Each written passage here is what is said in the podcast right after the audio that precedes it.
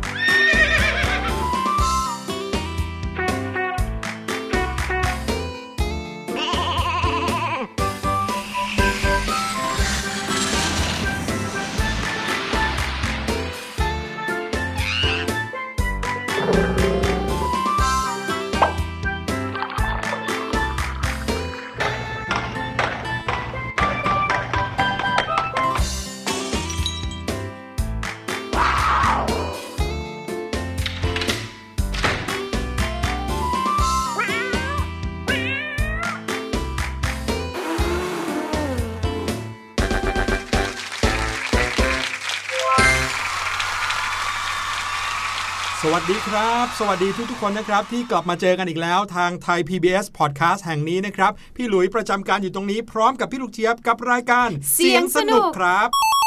วันนี้นะคะเราก็มีเรื่องราวที่สนุกสนานนำมาฝากค่ะ เป็นเรื่องราวใกล้ตัวที่บางทีเราก็ลืมนึกไปนะคะ แต่พี่ลูกเจี๊ยบว่าหลาย ๆ คนเนี่ยอาจจะเคยสงสัย หรือแม้กระทั่งเล่นมุกก็น่าจะเคยค่ะ จริงเหรอ ใช่ เรื่องนั้นเป็นเรื่องของผลไม้นะครับ น้อง ๆ ลองนึกชื่อของผลไม้ที่น้อง ๆ รู้สึกว่าชื่อแปลก ๆ หรือว่า เอ๊ะ ชื่อแบบนี้มีที่มาที่ไปจากไหนลองนึกดูสิครับว่ามีผลไม้ชนิดไหนที่มีชื่อแปลกๆกันบ้างอืมชื่อแปลกที่ว่านี่คือชื่อพันธุ์ของเขานะครับ เดี๋ยวเราจะกลับมาเฉลยกันพร้อมกันกับเรื่องราวที่มาของชื่อแปลกๆนั้น แต่ว่าก่อนหน้านั้นครับก็ต้องพาน้องๆไปฟังเสียงปริศนากันก่อนครับ เสียงปริศนาในวันนี้นะ เป็นเสียงที่ไม่มีใครชอบเลย พี่ลูกเจี๊ยบจะชอบหรือเปล่าครับ เสียงนี้ เสียงของอะไรพี่ลูกเจี๊ยบยังไม่รู้เลยค่ะพี่หลุยอะพี่ลูกเจี๊ยบยังไม่รู้ก็ฟังไปพร้อมกับน้องๆกันละกัน แต่เชื่อว่าคงจะไม่ค่อยชอบเสียงนี้กันเท่าไหร่แน่นอนครับ ลองไปฟังกันดู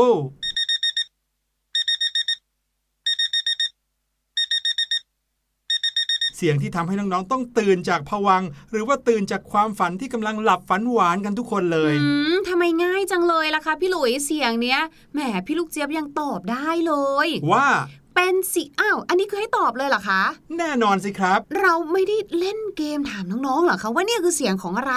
เราเล่นเกมเสียงปริศนาครับ ถ้าเกิดว่าพี่ลูกเจี๊ยบตอบได้ว่านี่คือเสียงของนาฬิกาปลุกแล้วก็ถูกต้องแล้ว อ้าว พี่ลุย แต่คำถามของเราไม่ได้อยู่ตรงนั้นครับน้องๆ เราไม่ได้ถามน้องๆ ง่ายๆ อย่างนั้นแน่นอนครับว่านี่คือเสียงของอะไร แน่นอนครับว่านี่คือเสียงของนาฬิกาปลุกนะครับแต่ว่าเสียงของนาฬิกาปลุกที่น้องๆ ได้ยินเมื่อกี้จะดังเป็นชุดๆใช่ไหมอยากจะถามน้องๆ อย่างนี้ครับว่า เสียงนาฬิกาปลุกแต่ละชุดนั้น ดังกี่ครั้งครับ โอ้โหไม่ทันได้ตั้งตัวเลยอะพี่หลุย ใช่ไหมเมื่อกี้เชื่อว่าน่าจะไม่มีใครทันได้ตั้งใจฟังว่าเสียงนาฬิกาปลุกแต่ละชุดนั้นมีดังอยู่กี่ครั้งนะครับ ลองย้อนกลับไปฟังดูก็ได้นะครับ หรือจะลองนึกแล้วก็เดาดู เดี๋ยวเราจะกลับมาเฉลยแน่นอนครับ แต่ว่าตอนนี้นะคะได้เวลาพาน้องๆไปเที่ยวแล้วล่ะค่ะ อย่างที่พี่ลูกเจี๊ยบกับพี่หลุยได้เกริ่นเอาไว้นะคะ ว่าวันนี้เราจะพาน้องๆค่ะ ไปรู้จักกับผลไม้ รู้จักให้มากขึ้นกว่านี้อีกนิดนึงเปล่าค่ะไม่ได้พาไปรู้จักประโยชน์ของผลไม้ แต่อยากจะพาไปรู้จักที่มาที่ไปว่า ชื่อนั้นท่านได้แต่ใดมา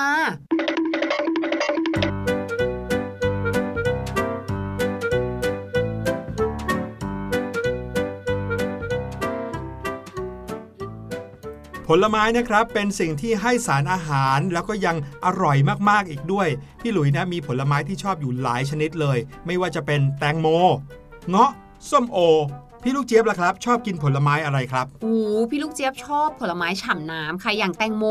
อืมเหมือนชกันมพู่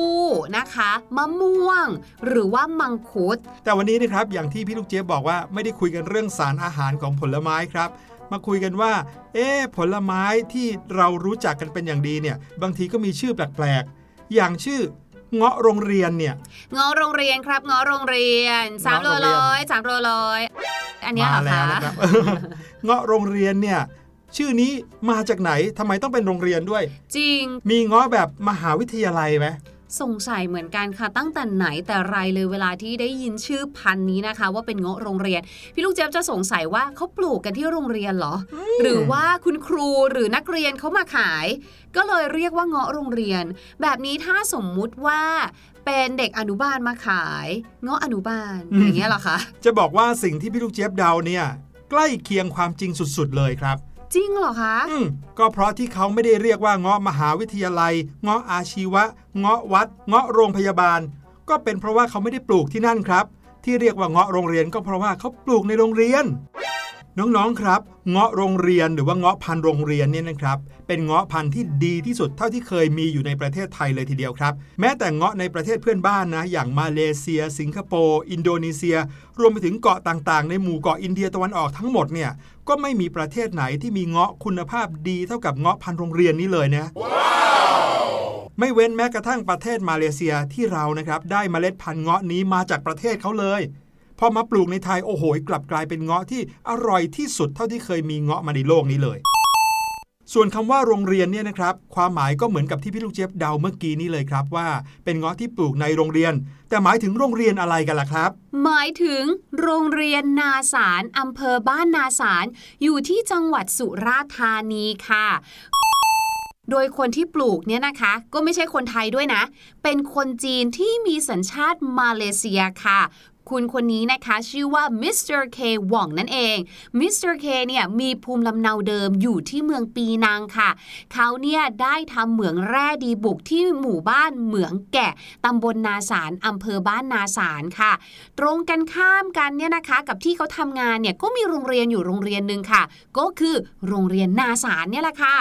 เมื่อมิสเตอร์เคหว่องเนี่ยนะคะมาทำเหมืองแร่เนี่ยก็เลยตัดสินใจค่ะ ซื้อที่ดินริมทางรถไฟนะคะ ที่ใกล้กับสถานีรถไฟนาสารเนี่ยซื้อไว้เยอะเลยนะ ตั้ง 18 ไร่แน่ ซื้อไว้ทำไม เขาซื้อไว้สร้างบ้านพักบนที่ดินนั่นแหละค่ะ พอสร้างบ้านเสร็จเนี่ยนะมิสเตอร์เคเนี่ยก็ได้นำเอามเมล็ดเงาะเนี่ยค่ะ ที่พกพามาจากเมืองปีนังเนี่ยนะคะ มาปลูกไว้ข้างบ้านพักค่ะ ปลูกเอาไว้เนี่ยนะคะ ปลูกไปปลูกมาเนี่ยได้ทั้งหมด 4 ต้นค่ะ คือในบรรดา 4 ต้นเนี่ยเขาก็ปลูกแบบว่าแต่ละที่แตกต่างกันไปใช่ไหมแต่ว่าต้นเนี้ยค่ะ พิเศษกว่าต้นอื่นนะคะ ก็คือเนื้อสุกแล้วเปลือกผลเป็นสีแดง แม้ว่าจะสุกจัดเท่าไหร่ก็ตาม ขนที่ผลก็ยังมีสีเขียวอยู่ รูปผลค่อนข้างกลม เนื้อกรอบหวานหอม เปลือกบางค่ะ เงาะต้นนี้นะคะก็คือเงาะพันธุ์โรงเรียนที่เรารู้จักกันเนี่ยแหละค่ะ คราวนี้หลายๆ คนคงจะสงสัยว่าอ้าวแล้วสรุปแล้วชื่อโรงเรียนเนี่ยมันมาจากไหนล่ะ ก็เป็นเพราะว่าในปีพุทธศักราช 2479 ค่ะมิสเตอร์เคเนี่ยนะคะที่บอกว่าเขาเนี่ยมาทำกิจการหรือว่ามาทำธุรกิจของเขาเนี่ยเกี่ยวกับเหมืองแร่ใช่ไหมปรากฏว่าในปีพุทธศักราช 2479 เนี่ยเขาต้องล้มเลิกกิจการนี้ไปค่ะ แล้วก็เดินทางกลับไปที่ปีนังซึ่งเป็นบ้านเกิดของเขาเนี่ยแหละ เขาก็เลยตัดสินใจขายที่ดินนี้ไปดีกว่า เพราะว่าก็ไม่ได้อยู่ทำอะไรแล้วอะพอขายปุ๊บค่ะ เขาก็บอกเอาไปให้หมดเลยนะ บ้านพงบ้านพักอะไรก็เอาไปด้วยต้นมงต้นไม้ต้นเงาะเอาไปให้หมด ซึ่งคนที่เขาขายให้เนี่ยนะคะก็คือเป็นกระทรวงศึกษาธิการคือเกี่ยวกับเรื่องของการเรียนนั่นเองนะปรากฏว่าทางราชการพอได้ที่ดินนี้มาค่ะ ก็มีการปรับปรุงบ้านพัก ให้ใช้เป็นอาคารเรียน แล้วก็ย้ายโรงเรียนนาสารเนี่ยนะคะ ซึ่งแต่เดิมเนี้ยเนี่ยอยู่ที่วัดนาสารเนี่ยย้ายมาค่ะ มาที่ที่ดินนี้ เพราะว่ากว้างขวางกว่า จะได้เป็นกิจจลักษณะเนาะโรงเรียนก็ส่วนโรงเรียนไม่ต้องไปอยู่รวมกับวัดเขาค่ะ ส่วนเงาะที่อยู่ตรงนั้นค่ะ ก็คงยังอยู่เหมือนเดิม แต่ว่ายังไม่ได้เป็นที่รู้จักแพร่หลายสักเท่าไหร่ คนไทยตอนนั้นยังไม่ค่อยรู้จักเงาะ แล้วก็ยังไม่มีการส่งเสริมหรือว่ายังไม่มีการขยายพันธุ์แต่อย่างใดค่ะ แต่ว่าชื่อเงาะโรงเรียนก็เกิดขึ้นเพราะว่า โรงเรียนนาสารเนี่ยถูกย้ายมาไว้ในบริเวณที่ดินของเขา เขาก็เลยเรียกเจ้าเงาะนั้นน่ะเป็นเงาะพันธุ์โรงเรียนนั่นใชเอง่ต่อมาในปีพุทธศักราช 2489 ถึง 2498 นะครับ ในช่วง 10 ปีตรงนั้นเนี่ย มีคนที่เขาเข้ามาในโรงเรียนนี้ แล้วก็ตอนกิ่งเงาะต้นเนี้ยไปขยายพันธุ์เพียงแค่ 3-4 คนเท่านั้นนะครับ หลังจากนั้นนะครับก็มีการเกิดกรรมวิธีในการแพร่พันธุ์ ต้นเงาะขึ้นอย่างต่อเนื่องครับ มีคนเขาทำการขยายพันธุ์ด้วยการทาบกิ่งเงาะต้นนี้ไปเป็นจำนวนมากเลยนะครับ ไม่น่าเชื่อว่าจากต้นไม้เพียงต้นเดียวนะ ที่เป็นแม่พันธุ์ของต้นอร่อยๆเนี่ยกลายมาเป็นเงาะที่มีอยู่ทั่วจังหวัดสุราษฎร์ธานีไปหมดเลย ในช่วงเวลานั้นนะครับมีเงาะที่มาจากจังหวัดอื่น ๆ ด้วยเหมือนกันนะครับ ไม่ว่าจะเป็นจากจังหวัดปัตตานี ยะลานาราธิวาส อันนี้คือเงาะพันยาวีนะ เงาะเหล่านี้เข้ามาแพร่หลายพอสมควรเหมือนกัน แต่ว่าก็ไม่โด่งดังหรือว่าไม่เป็นที่นิยมมากเท่ากับเงาะที่มาจากต้นนี้ที่อยู่ในโรงเรียนนาสารเนี่ยแหละครับ ประชาชนเขาก็เห็นว่าเงาะต้นนี้อร่อยแล้วก็ยังไม่มีชื่อ ก็เลยชักชวนกัน เรียกเงาะต้นนี้ว่าเงาะพันโรงเรียนนี่เอง เพราะว่าต้นแม่พันธุ์อยู่ที่โรงเรียนนาสารครับ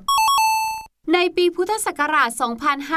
2512 นะคะ พระบาทสมเด็จพระเจ้าอยู่หัวได้เสด็จมาที่จังหวัดสุราษฎร์ธานีค่ะ ผู้นำชาวสวนเงาะผู้หนึ่งนะคะ ก็ได้ตัดสินใจค่ะ ทูลกล้าวถวายเงาะพันโรงเรียน แล้วก็ขอให้พระบาทสมเด็จพระเจ้าอยู่หัว พระราชทานชื่อพันเงาะนี้ค่ะ พระองค์ทรงมีพระราชดำรัสว่า ชื่อเงาะพันโรงเรียนเนี่ยก็ดีอยู่แล้วนะ ตั้งแต่นั้นเป็นต้นมาก็เลยไม่มีใครกล้าที่จะเปลี่ยนชื่อเงาะพันธุ์นี้อีกต่อไป ก็เลยยังคงเป็นชื่อเงาะพันธุ์โรงเรียนอยู่เนี่ยแหละค่ะ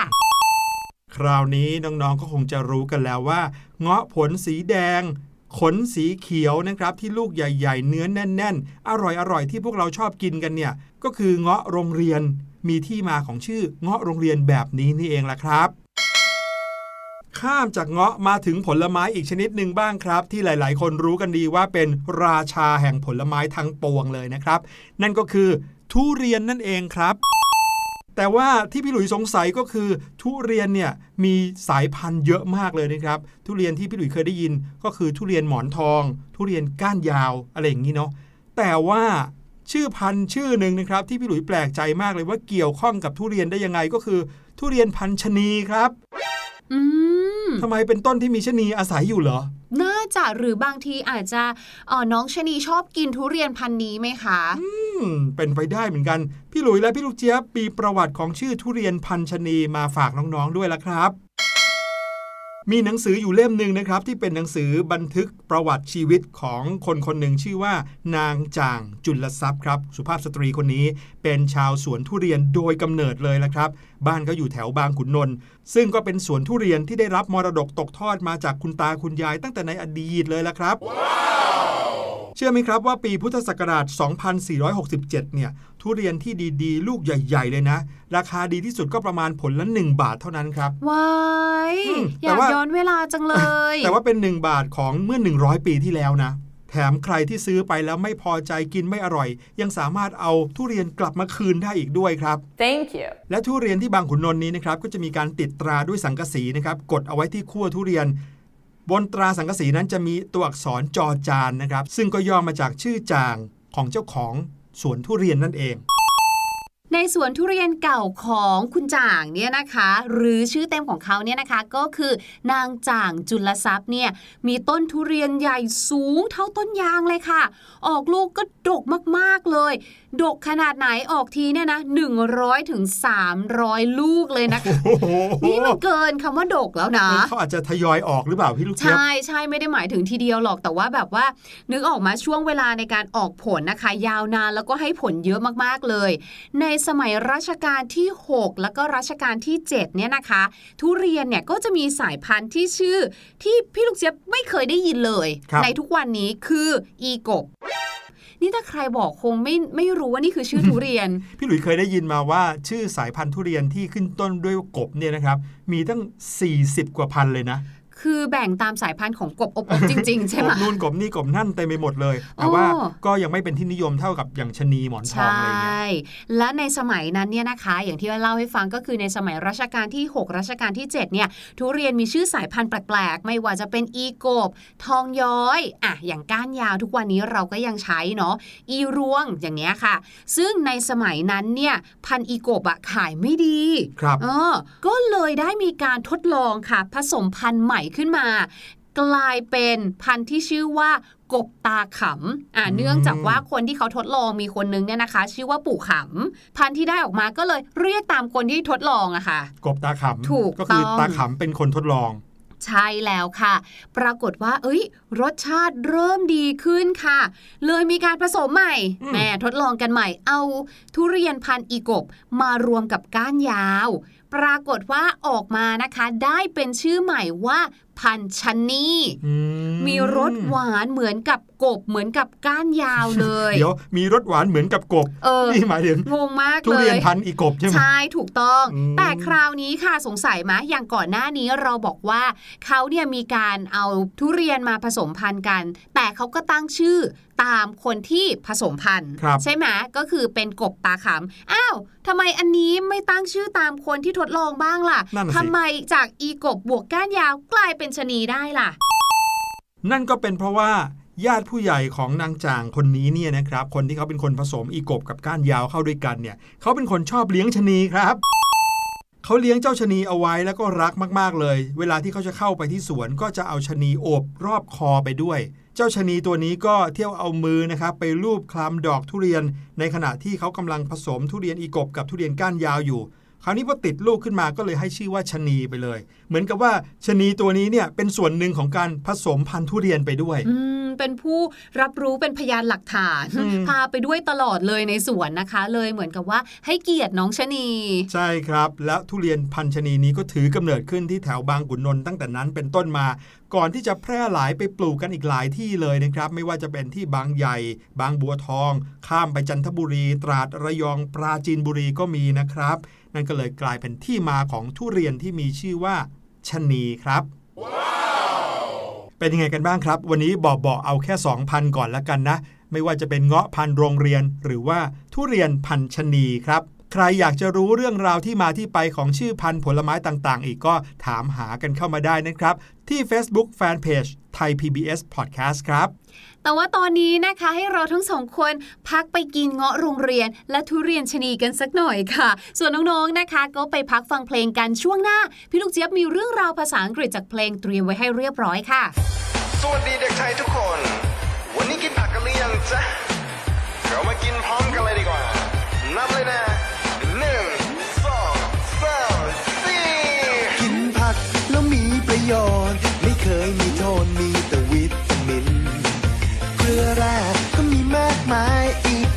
ทั้งกากใยถูกใจจริง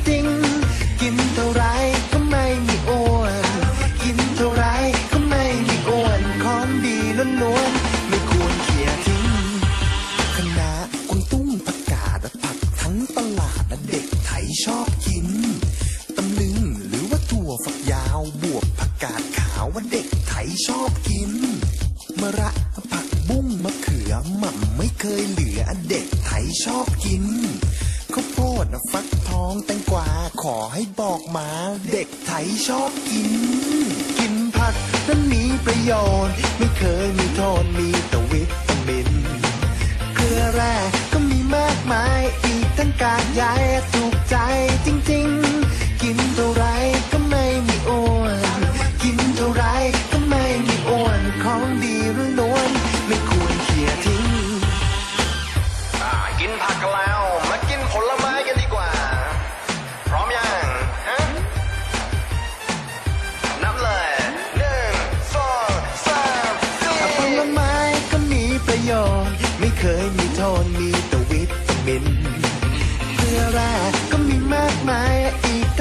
ใย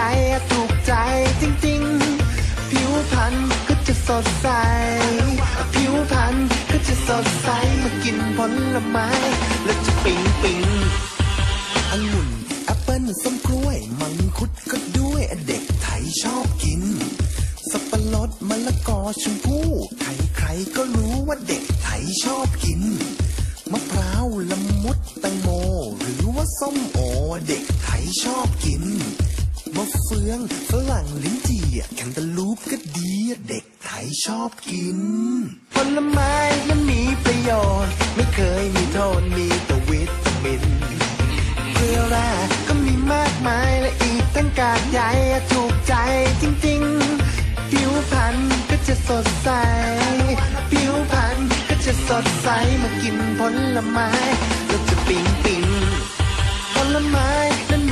โยนไม่เคยมีโทษมีแต่วิตามินเกลือแร่ก็มีมากมายและอีกตั้งกากใยถูกใจจริงๆ ผิวพรรณก็จะสดใส ผิวพรรณก็จะสดใสมากินผลไม้แล้วจะปิ๊งปิ๊งกลับไปกินกกินผักและมีประโยชน์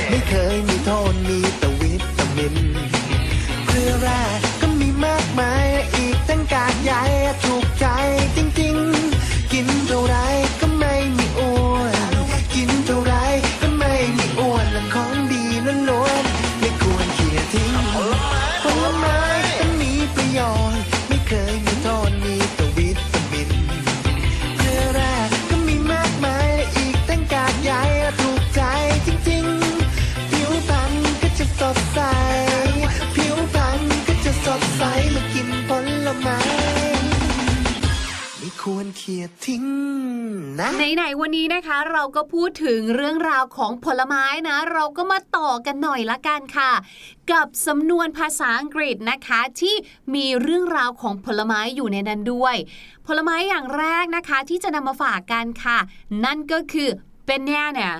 เป็นเนี่ยน่ะทุกคนรู้จักกันดีอยู่แล้ว เป็นผลไม้ที่หากินง่ายนะคะ แล้วก็กินง่ายจริง ๆ คือแค่ปอกเปลือกก็กินได้แล้วค่ะ หิวเมื่อไหร่นะคะ สามารถที่จะหยิบมากินรองท้องได้เลย และสำนวนภาษาอังกฤษนะคะ ที่เกี่ยวข้องกับ banana เนี่ยก็ง่ายไม่แพ้กับตัวผลไม้เลยค่ะ กับสำนวน second banana second banana คำว่า second นะคะ S E C O N D second เนี่ยแปลว่าลำดับที่2ถูกไหมคะ กล้วยใบที่2หรือลำดับที่2สำนวนนี้นะคะ ก็เลยหมายถึงตัวสำรอง หรือเราได้ตำแหน่งอะไรที่ไม่ค่อยสำคัญค่ะ ยกตัวอย่างเช่นนะคะโอ้โห เนี่ยย้ายมาทำงานที่บริษัทนี้เนี่ยนะ I've been second banana in this company for too long I've been second banana in this company for too long ก็คือ โอ้ยมาอยู่ที่บริษัทนี้เนี่ยนะ อยู่ในตำแหน่งที่ไม่ค่อยสำคัญสักเท่าไหร่เลยอะย้ายบริษัทดีกว่า และอีกหนึ่งสำนวนที่เกี่ยวข้องกับกล้วยนะคะ ก็คือ to go bananas to go bananas นะคะ ซึ่งสำนวนนี้นะคะทำหน้าที่เป็นกิริยานั่นเองค่ะ to go bananas เนี่ยมีความหมายง่าย ๆ เลยก็คือ crazy หรือว่า angry นะคะ โกรธโกรธมากๆ โกรธจนเป็นบ้าแบบนี้ค่ะ ยกตัวอย่างเช่นนะ พี่ลูกเจี๊ยบเนี่ยบอกกับพี่หลุยว่า พี่หลุยขนมที่พี่หลุยซื้อมาเนี่ยนะ พี่หลุยต้องซื้อมาเพิ่มแล้วแหละ เพราะว่าของเก่าที่พี่หลุยซื้อมา พี่ลูกเจี๊ยบกินหมดเกลี้ยงไปแล้วเรียบร้อยเลย เอาอีกแล้ว พี่หลุยเนี่ยเห็นไหมโกรธมากๆเลย พี่หลุยได้ยินปุ๊บค่ะ he went bananas he went bananas บอกปุ๊บพี่หลุยโกรธเป็นฟืนเป็นไฟโกรธเป็นกล้วยเลยอะ่ะ เพิ่งเคยได้ยินนะเนี่ย โกรธเป็นกล้วย แต่ว่าตอนนี้ได้เวลาที่เราจะมาเฉลยเสียงปริศนากันแล้วนะครับ ไปลองฟังกันอีกสักทีหนึ่งว่าเสียงนาฬิกาปลุกที่พี่หลุยเปิดเอาไว้ให้ตั้งแต่ต้นรายการเนี่ย แต่ละชุดเสียงนาฬิกาปลุกดังกี่ครั้งครับ